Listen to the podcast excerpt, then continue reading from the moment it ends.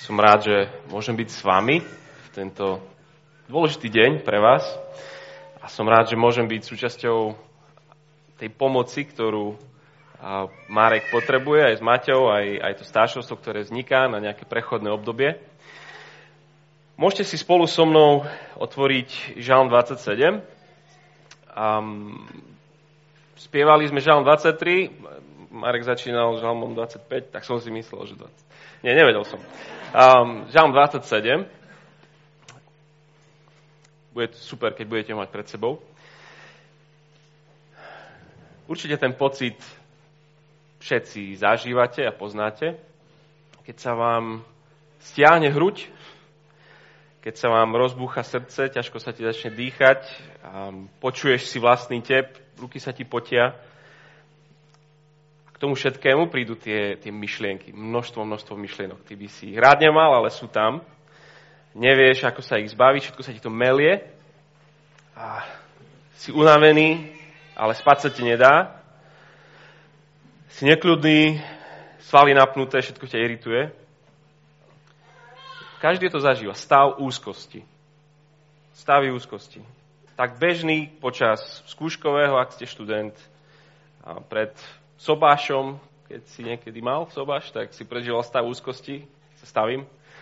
Um, alebo keď si inštalovaný zakazateľa do zboru, stav úzkosti pred kázňou, alebo čokoľvek nepríjemné ťa čaká, nejaké stretnutie, alebo, alebo niečo, čo je pre tebou, niečo veľké, čo, čo, z čoho máš obavy, so šéfom alebo s nejakým klientom, alebo keď rozbiehate školu, keď je, keď je nová etapa pred vami a a milión vecí nemáte pod kontrolou. Sú ľudia, ktorí tieto pocity, tento stav prežívajú každý deň. Toto je stav ich života. Stav úzkosti je to, čo žijú od kým sa zobudia, až kým idú spať. Ale každý z nás zažíva úzkosť niekedy. A je to veľmi aktuálna vec,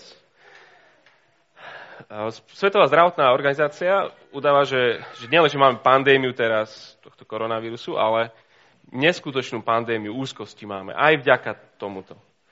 Hlavne u chorých, starých a single. Chorý, starý a single. Ako to celé zvládneme, ochoriem, zomriem, prídem o zamestnanie, ako vydržím doma sám, alebo ako vydržím doma sám so ženou, môj zdravotný stav sa zhorší, ako to zvládne naša vláda a tisíc, tisíc ďalších otázok. Žalm 27. Dávidov. Hospodin je moje svetlo a moja spása. Koho sa mám báť? Hospodin je útočisko môjho života. Pred kým sa mám triasť? Keď sa ku mne priblížili zlosinovia, aby ma zhltli, vtedy sa moji utlačatelia a nepriatelia potkli a padli. Aj keby sa proti mne postavil vojenský tábor, nezľakne sa moje srdce.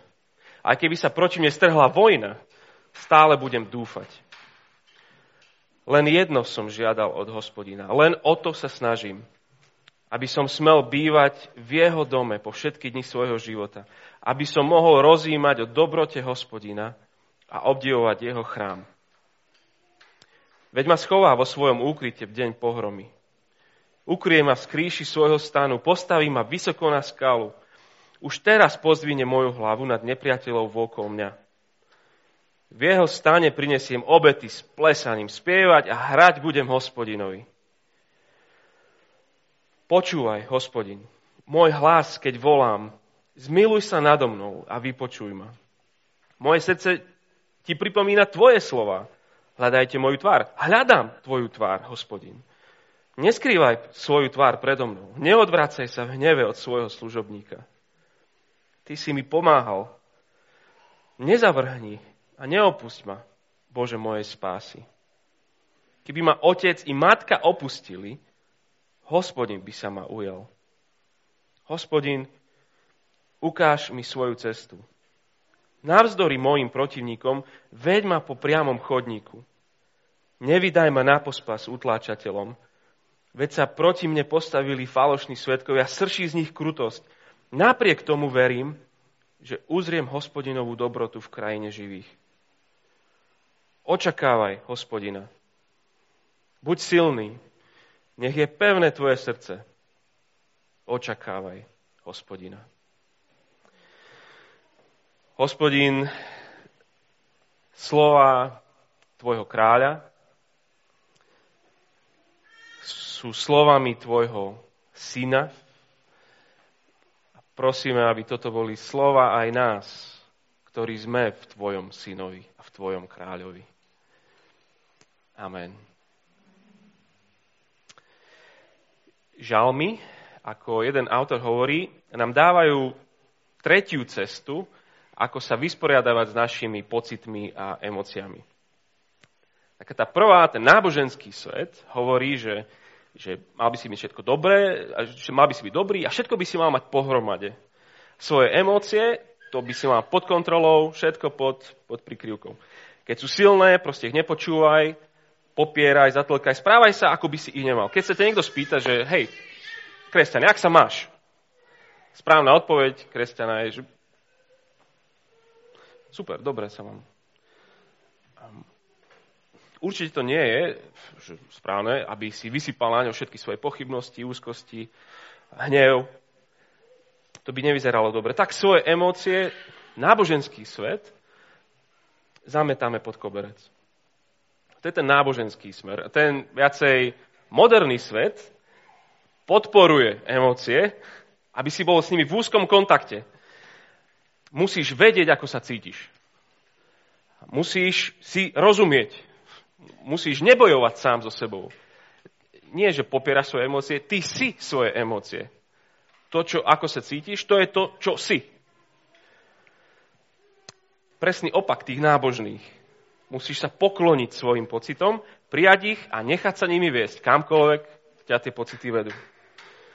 Keby si popieral, bojoval, so svojimi pocitmi, to by si bol považovaný za, nebezpečného pre seba a možno aj pre svoje okolie. Ubližuješ si. Žalmy sú treťou cestou. Žalmy emócie ani nepopierajú, ani ich len tak nepриjímajú. Oni ich nezametajú pod koberec, ani sa nimi nenechávajú viesť kamkoľvek ma moje emócie vedú. Žalmy nás učia naše pocity sa modliť. Vysypať ich pred Boha, tam ich spracovať vo svetle toho, kto je On a kým sme my. Žalmy nás učia sa modliť, už sa cítime akokoľvek. A vždy je mnoho dobrých dôvodov na úzkosť. Máš dobré dôvody sa cítiť úzkostlivý. Obzvlášť, keď sa všetko mení, keď sú nové veci, keď, keď nová, nová, nové štádium v živote, keď v zbore alebo vo svete pandémie, ekonomické krízy, máme mnoho správnych dôvodov prežívať úzkosť. A Žalm 27 nás učí úzkosť modliť. Niekedy Biblia používa slovo úzkosť, niekedy ústarostenosť, ale myslí tým istý. Ak strach je naša emočná reakcia, to, čo prežívame, na niečo, čo nás potenciálne, reálne ohrozuje, Strach definujeme niečo, čo je v prítomnosti. Úzkosť je niečo, čo nás reálne alebo potenciálne ohrozuje s pohľadom do budúcnosti. Skoro, že to je nejak pomiešané. Aj v tomto žalme to je pomiešané. Neviem presne, čím sa cíti Dávid ohrozený a niekedy v, to, v tom nadpise nám, nám povie, čo sa deje. A tu náskval sa nedozvieme, aby to bolo všeobecné, aby, aby toto platilo stále. A v tomto žalme môžeme vidieť štyri spôsoby, ako tento muž v nebezpečenstve, muž naplnený Duchom Svetým, zápasí so svojou úzkosťou. Tak tá prvá vec, čo on robí, je, že, boj s úzkosťou je o tom, komu dôverujem. Boj s úzkosťou je o tom, komu dôverujem. Máme totiž pocit, a všetci nám to hovoria, že by sme ho mali mať, že, že mal by si mať svoj život pod kontrolou. Prečo prežívame úzkosť? Lebo nemám svoj život pod kontrolou. Náš svet je preto úzkosť vzbudzujúci svet. Lebo ty žiješ svoj život a sám dobre vieš, keď si upremíš, že, že nedržíš svoj život vo svojich rukách. viac asi ako inokedy si, si teraz naša generácia uvedomuje, že svet, v ktorom žije, je nebezpečný svet. Mnohí majú úzkosť už len keď si idú pozrieť správy. Ohrozujú nás veľké národy, aj maličké vírusy, rýchle autá, aj pomalé súdy. Ohrozujú nás všetko. Svet je v ktorom žiješ, je, je pokazený svet, je, je padlý svet. Ako by mu nikto dobrý a dostatočne mocný nevládol. Prežívame obavy z ľudí, obavy z vlády, obavy z cirkvy, zo zboru, všade prežívame tieto úzkostné obavy. A všetci sa cítime neistí, keď sa pozeráme dopredu. Čo bude? Zvládnem to, nezvládnem to. Zvládnem život ako ženatý, alebo zvládnem život, keď musím ostať single, alebo doštudujem vôbec robotu, si nájdem, som v bezpečí, budem úspešný, čo ak ochoriem. A vždy je dosť dobrých dôvodov na to, aby si mal úzkosť. A Dávid si vo verši 3 predstavuje ten, ten najhorší možný scenár svojho života. Aj keby sa proti mne postavil vojenský tábor, aj keby sa proti mne strhala vojna, tak skús ty povedať, že čo je najhorší možný scenár tvojho života. Čo je, čo, čo je tvoja najväčšia nočná mora? Čo je najhorší možný scenár? Čo ťa prvé napadne? A možno po skončení môžeme o tomto sa zdieľať. Toto môže byť nábed na náš rozhovor. Zober si do rúk akúkoľvek knihu, čo chce rozprávať o úzkosti v Martinuse alebo v Pantareji alebo hoci kde. A v podstate budeš mať všade nejaké podobné rady v tom, ale jedna je určite, že mysli pozitívne, čo všade nájdeš, a druhá bude, že nezaoberaj sa budúcnosťou. Ak si úzkostlivý človek, nemyslí na tú budúcnosť. Teraz rieš. Toto, čo ty môžeš teraz spraviť, to rob. Rob čokoľvek, ale nerob to, čo robí David. Nepredstavuj si najhorší možný scenár svojho života. Ak, si, ak máš úzkosť, nemyslí na najhorší možný scenár svojho života. aj keby sa proti nej strhla vojna. Alebo verš 10. Keby ma otec i matka opustili. On nepočúva rady, ktoré mu hovoria, že, to sa ti určite nestane. To len to, to že, že ty možno, a neboj sa toho možno. On tie rady nepočúva. On, on nechce stratégiu na život, ktorá, on, on, nie, on chce stratégiu na život, ktorá, ak keby prišlo to reálne najhoršie možné, že to vydrží. Verž 1 až 3. Hospodin je moje svetlo a moja spása. Koho sa mám bať? Hospodin je útočisko môjho života, pred kým sa mám triasť? Keby sa ku mne priblížili zlosinovia, aby ma zhotli, vtedy sa moji utlačatelia a nepriatelia potkli a padli. Aj keby sa proti mne postavil vojenský tábor, nezlakne sa moje srdce. Aj keby sa strhla proti mne vojna, stále budem dúfať. Koho sa mám báť? Pred kým sa mám triasť? Nezlakne sa moje srdce. Najhorší možný scenár. A Dávid prežíva absolútnu istotu uprostred nebezpečia. Je obklopený nepriateľmi. On ho v celom žalme to hovorí, že by ho roztrhali v zuboch. Verš 11 hovorí, že, tu sú tí jeho protivníci. Verš 12, utláčatelia alebo spáloční svetkovia, ktorým ide o to, že, že musíme ho zabiť. V tomto je naozaj David, ten Boží pomazaný král, verným predobrazom Božieho kráľa Ježiša Krista, proti ktorému sa všetci spojili. Evangelista hovorí, že, že Herodes, aj, aj, aj farizei, aj, aj Pilát, že všetci proste sa zrazu vedeli dohodnúť. Všetci sa spojili proti, proti nemu. Reálne voči nemu bojovali. Dávid žije v nebezpečnom svete, Ježiš žil v nebezpečnom svete, ty a ja reálne žijeme v nebezpečnom svete. A Dávid a Ježiš dôverujú hospodinovi. Hospodin je útočisko môjho života. Pred kým sa mám triasť? Ako by svet nemal byť svetom plným úzkosti? Jasné, že je. Hospodin je však istotou v nebezpečí. Jemu dôverujem. Verš 5. On ma schová, on ma ukrie, pozvuje moju hlavu, on dá víťazstvo. Hospodin. V nebezpečnom svete mám hospodina, ktorý je môjim bezpečím. A povieš si, fajn, um, možno pre teba je. Ale ja to tak neprežívam, keď to proste príde. Neviem mu tak dôverovať, ako, ako Dávid tu dôveruje. Ja si premietnem svoj najhorší možný scenár môjho života a ne, ži, neprežívam nič iné, iba úzkosť. Preto boj s úzkosťou nie je len o tom, komu dôverujem, ale to druhé aj, čo obdivujem. Čo obdivujem? Kľúč k istote v nebezpečí je verš 4. Uprostred tých veršov 1 až 3 a 5 až 6, keď, keď hovorí o tej istote, že on si je istý, je verš 4, ktorý je o pôvode, o zdroji, pramení nezlomnej dôvery v hospodina. Len jedno som žiadal od hospodina, len o to sa snažím, aby som smel bývať v jeho dome po všetky dni svojho života. Aby som mohol rozímať o dobrote hospodina a obdivovať jeho chrám. Tak mi povedz ty, že, že keby si ty dnes chytil zlatú rybku a splnila by ti jedno želanie, dobre, nie tri, že skúpa jedno. Čo je tvoje najväčšie želanie tvojho života? Čo je tá jedna vec, po ktorej túžiš viac, než po tom všetkom ostatnom? Túžba na spodku všetkých ostatných túžok.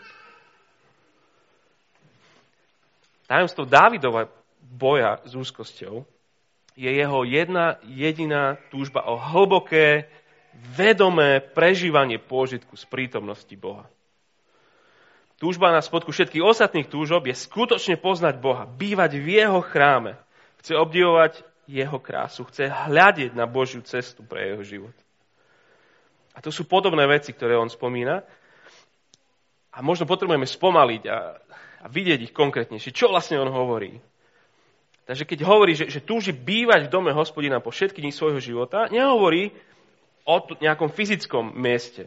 Lebo chrám ešte nestojí, um, on nie je kňaz, on nie je z kmeňa Lévyho, čiže pre ňo to nie je reálne, aby to, aby to on mohol byť. Netúži byť mníchom v tomto slova zmysle. On túži, aby prežíval Božiu prítomnosť ako kráľ v každom momente svojho života. Jeho túžba je byť v každej chvíli s ním tvárou v tvár. A za to sa modlí v tom verši 8, že hľadám tvoju tvár. Tak ako sa Mojžiš toto modlil, tak aj Dávid sa toto modlí. Hľadám tvoju tvár.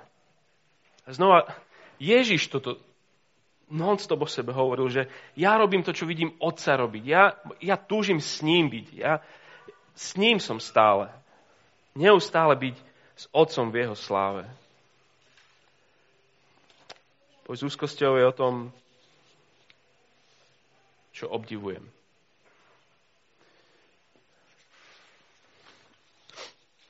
Čo je túžba môj, číslo jedna môjho života? Skúsim možno predstaviť svojich priateľov, známych, rodinu. Čo by oni povedali, ľudia, ktorí ťa naozaj poznajú? Čo by, čo by povedali, že túžba číslo jedna tohto, tohto človeka, ktorého ja poznám, alebo nechaj tak, že, že keď akože zomrieš, možno skoro, možno neskoro, to je jedno, o čom budú ľudia hovoriť na tvojom pohrebe? Že to bol človek, ktorý čo? Super hral na gitare? Alebo v čom sme, čo bolo to, čo je na nás úplne že jednoznačné? Nedávno zomrel jeden veľmi známy teológ, kazateľ J.I. Packer. A on o sebe hovorí v tom takom poslednom interviu, čo s nimi robili, že, že on chce, aby si ho pamätali, že on bol hlasom. Hlasom o autorite Biblie, o sláve nášho pána Ježa Krista a o nádhere jeho zástupnej obeti na kríži. Hovorí, to, toto je to, za čo ja chcem, aby si ma pamätali.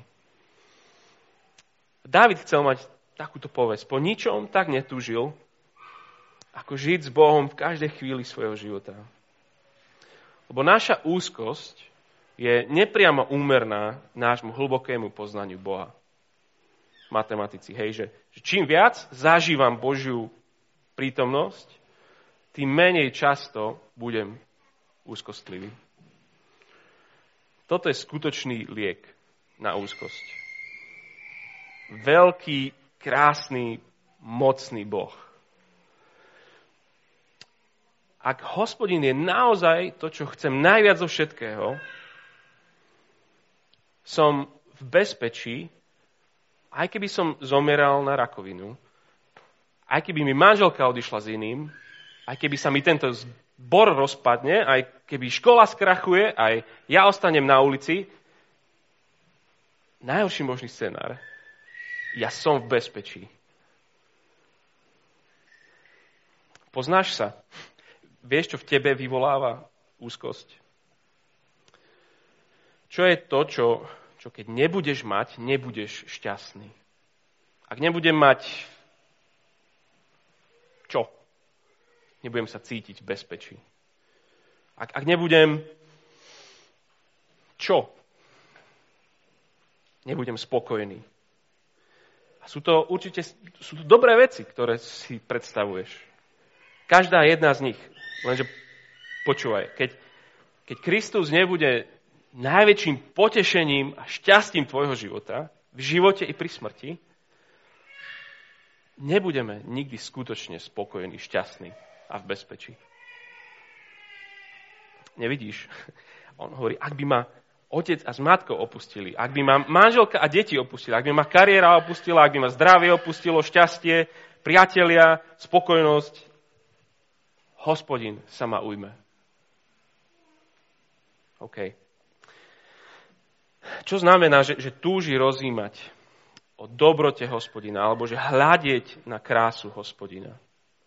A to je, to je podobné niečo. On, že nestačí mu len vedieť o Bohu, nestačí mu len, že čítam o ňom v Biblii. To je málo. Nechcem len vedieť, že Boh je láska, ale ja chcem prežívať Božiu lásku. A preto rozíma.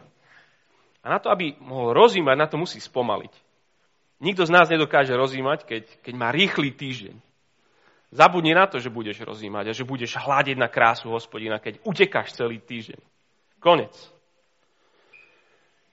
Stále viac zistujem, že, že toto je kľúčom skutočnému kresťanskému životu. Nielen veriť tomu, že evanelium, že, že to o Ježišovi Kristovi, že prišiel, že zomrel, že stál, že to je pravda, ale že to je krásne,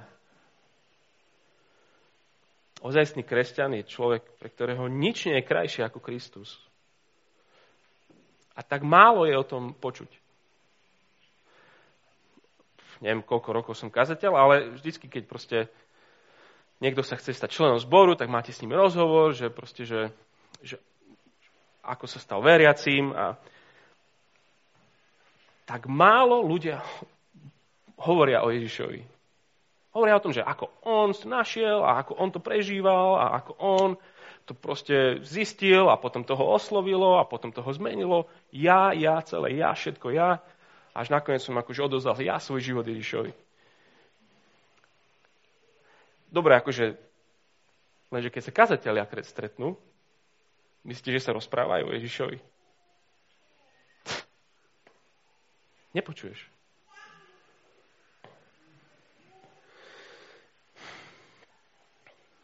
jediný spôsob, akým dojde k skutočnej zmene v našich životov, že Ježiš sa stane našou, našou najväčšou láskou. Až keď sa zmení to, čo milujem, to, čo obdivujem, to, čo on hovorí, na krásu hospodina chcem hľadieť, až keď sa toto zmení, vtedy sa naozaj zmeníme. Možno niektorí máte tínedžerov už, tak si predstavte nejakého konkrétneho, možno aj tu. A celé dni za počítačom, hej, zanedbáva sa, masné vlasy, nechce sa mu sprchovať. Nevie sa už pomalička ani rozprávať s kamošmi, hej, furt len niečo tam šťuká. A rodičia už skúšili všetko. Hej, že skúsili, že proste budú tvrdí na ňo, alebo že potom budú mekí, potom skúsia hentu, takú taktiku, onakú taktiku. Všetko skúsia. Potom ten mladý človek stretne dievča. Zamiluje sa a začne na ňu myslieť často. Má novú lásku, má nový obdiv. Ty pozeráš a na počítači je prach. Chce byť s ňou. Ty si predtým skúsil všetko ako rodič, ako ho od toho počítača ostať, dostať. Ale prišla nová láska a, a ide to. Automaticky sa to mení. To jediné, čo nás skutočne zmení, to, čo skutočne rozpustí našu úzkosť, je nová láska k Ježišovi. Lebo veď si toho Dávida predstavte, že, že okolo Dávida táborí vojsko a on sa snaží o jedno.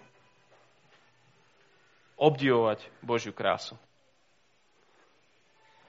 Všade nepriateľská armáda. On, ako kráľ uprostred, o jedno sa snažím vidieť, že Boh je krásny, že hospodin je nádherný. My nemôžeme, nesmieme čítať Bibliu, mať skupinky, kázne, bohoslužby, ako len prenos informácií. Niečo sme sa naučili, super. A tam to začína, ale tam musíme ísť ďalej. Premýšľať nad tými pravdami, ktoré sme čítali alebo počuli. A musíme nájsť spôsob, ako nevypnúť hneď, keď, keď zatvoríme Bibliu. Ako, ako Kristus a jeho pravda pre nás musí stať nádherným. A preto každý deň nevstaň ráno z postele, kým tvoja mysl nehľadela na krásu Krista. Nezačni s notifikáciami a kto všetko ti už písal a ne... To nech nie je to prvé. Alebo aj počas dňa. Myslíš, že 5 minút by si si cez obed nenašiel? Alebo keď prí, predtým, než prídeš domov, keď ješ vo výťahu, máš 30 sekúnd. Alebo ja neviem, proste nezaspí večer bez toho, aby si, aby si ďakoval za všetko v ten deň Ježišovi.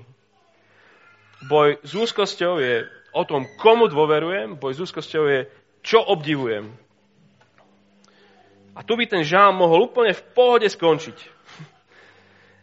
Ale to, čo je zaujímavé a pozbudivé zároveň pre nás, je, že žám nekončí triumfálne vo verši 6, s plesaním a spievaním. Tá druhá polovica je úplne iná. Ak prvá polovica vyzerala ako modlitba človeka dokonalého, proste, že všetko je zlé, ale ja to dám s Bohom. Druhá polovica je modlitba človeka zápasiaceho. A to je ten istý človek. Ten istý človek. A preto boj s úzkosťou je aj o tom, za čo zápasím. A znovu sa vraciame k tomu veršu 4. Tá modlitba od verša 7 po, po 10 je boj. To je možno super vec sa naučiť, tie verše 7 až 10. To je boj o, o poznanie a vzťah s Bohom. Ako milovať, ako hľadieť na jeho krásu. A potom od verša 11, 12 tam je boj, ako žiť. Počúvaj, hospodin, môj hlas, verš 7, keď volám. Zmiluj sa nado mnou a vypočuj ma. Moje srdce ti pripomína tvoje slova.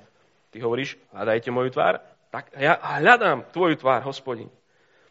Neskrývaj svoju tvár predo mnou, neodvracaj sa v neve od svojho služobníka. Ty si mi pováhal, tak nezavrhni a neopusti ma, Bože mojej spásy.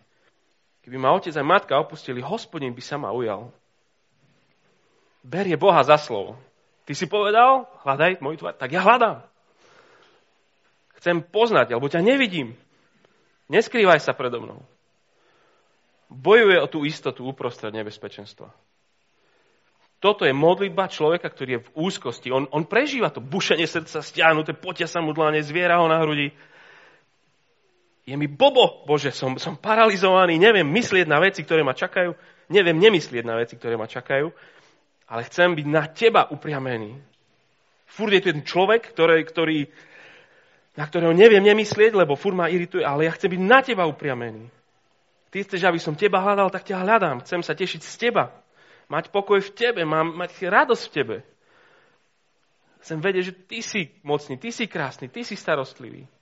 Proste nech pohľad na teba rozpúšťa všetku úz, úzkosť. Hovorí verši 11, že nauč ma žiť, nauč ma takto žiť. On nechce len poslúchať, počúvať, ale on, sa, on sa podriadiť chce.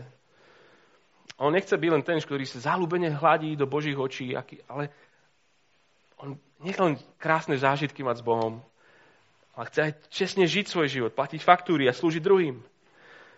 A to je ťažké, to je pre neho boj. A ak prežívaš úzkosť, tak vieš, že je ťažké žiť prakticky každý deň, že to je paralizujúca vec. A on, on to chce, že napriek tomu, že to tak žijem, že tak sa cítim, ja, ja chcem aj žiť reálne to, čo mám. Boj s úzkosťou o dôvere, o obdive, o zápase, posledné, o povzbudzovaní sa. Potom celom, čo tu bolo, a tu na zápasník s úzkosťou hovorí, aby vytrval v tom boji o požitok Krista. A nie je úplne jasné ten, ten posledný verš, či to hovorí sám sebe, očakávaj hospodina, alebo to hovorí ostatným, ale obidve potrebujeme. Sami seba hecovať, očakávaj hospodina, ale aj potrebujeme spoločenstvo, ktoré je spoločenstvo pozbudenia. Očakávaj hospodina. Jeden druhému to musíme hovoriť. Nedáme to sami. Očakávaj hospodina, buď silný, nech je pevné tvoje srdce. Očakávaj hospodina. Lebo je to ľahké celé vzdať. Ak prežívaš úzkosť, tak vieš, že to je ľahké vzdať. Že sa nám nechce bojovať a nevieme bojovať a nevládzeme sami. Už vôbec nie o pôžitok Kristovi. Ale pozri, ak, ak Dávid videl krásu, ktorá mu pomohla čeliť armádam. A to bola krása, ktorá bola len odtieňom, predobrazom toho, čo môžeme my vidieť v Kristovi, ktorý je ten nový chrám, kde naozaj Boh prichádza k človeku a stáva sa človekom. On videl by len hmlistú tú krásu a, a rieši, ako, ako ten chrám rieši ľudskú, ľudský hriech. Ak to videl on, a jemu to pomohlo čeliť armáde, tak len si predstav, čomu všetkému by si mohol vidieť ty, keby si naozaj videl Krista. O čo skôr my môžeme ísť do nebezpečných situácií s istotou a bez tej paralizujúcej úzkosti. Bo syn nám zjavil Otca, tak hľaď na Krista a uvidíš Boha v jeho sláve. On, on o sebe hovorí, som tichý, som pokorný srdcom. Starostlivý o tých, ktorí, ktorí na ostatných nemajú čas. Všímaš jeho moc? Akú mal on moc? Ako 12-ročné dievča zomrie a, on, a všetci tam plačú a on príde a, a povie mu, že, že zobudí ho. Dievčatko, staň. Ako, ako ráno, že zobudí ho do školy. Všetkým je jasné, že ona je mŕtva. On príde a on, on ho len akože postaví, že ideme. Už bude 8. On má, to je čo za moc? Poznáš ho? Rozímaj pomaly o evaneliách. Aspoň, aspoň trochu každý deň. V roku 1851 jeden vojak um, Alan Gardiner, on z Veľkej Británie, sa viackrát pokúšal, nechal svoju vojenskú kariéru a chcel sa stať misionárom. A, a chcel byť misionárom v Južnej Amerike. A viackrát sa mu to nepodarilo, ale konečne zohnal sponzorov a všetko toto a sadli na loď v 51. Ale cestou uviazli na, na vzdialenom ostrovčeku. A konečne proste sa všetko podarí a oni uviaznú na nejakom vzdialenom ostrove. Na tom ostrove postupne všetci zomierajú. Zomierajú ďaleko od rodiny, zomierajú o hlade, o smede, hrozným spôsobom. Muž, ktorý, ktorý chcel byť misionárom, ktorý, ktorý odozdal svoj život Bohu, um, ani nedojde do toho cieľa, proste dade na nejakom blbom ostrove a hľadajú ich a nájdú ich tri týždne potom, čo zom zomrie. Proste najhorší možný scenár tvojho života. keď objavili jeho telo, mal pri sebe zápisník. A posledné slova v tom zápisníku zneli Som premožený pocitom Božej dobroty. Čo? To je kto? On prečo nie je zúfalý? Prečo tento chlap nemá úzkosť, hnev? Prečo sa on nebojí? Pretože len o jedno sa snažil. Bývať, rozímať, obdivovať. Len toto jedno. A všetká jeho úzkosť sa rozplynula v kráse Krista. Takže vždy je plno dobrých dôvodov mať úzkosť, priatelia. Ale Kristus nám dáva ešte viacej dôvodov dôverovať jeho moci, jeho láska jeho dobrote. A nech je on našim najväčším objektom úžasu. Budem sa modliť.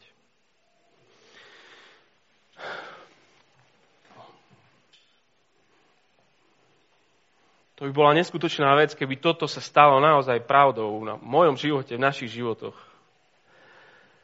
Ale dôverujeme Tvojej neskutočnej moci, že Ty toto môžeš spraviť.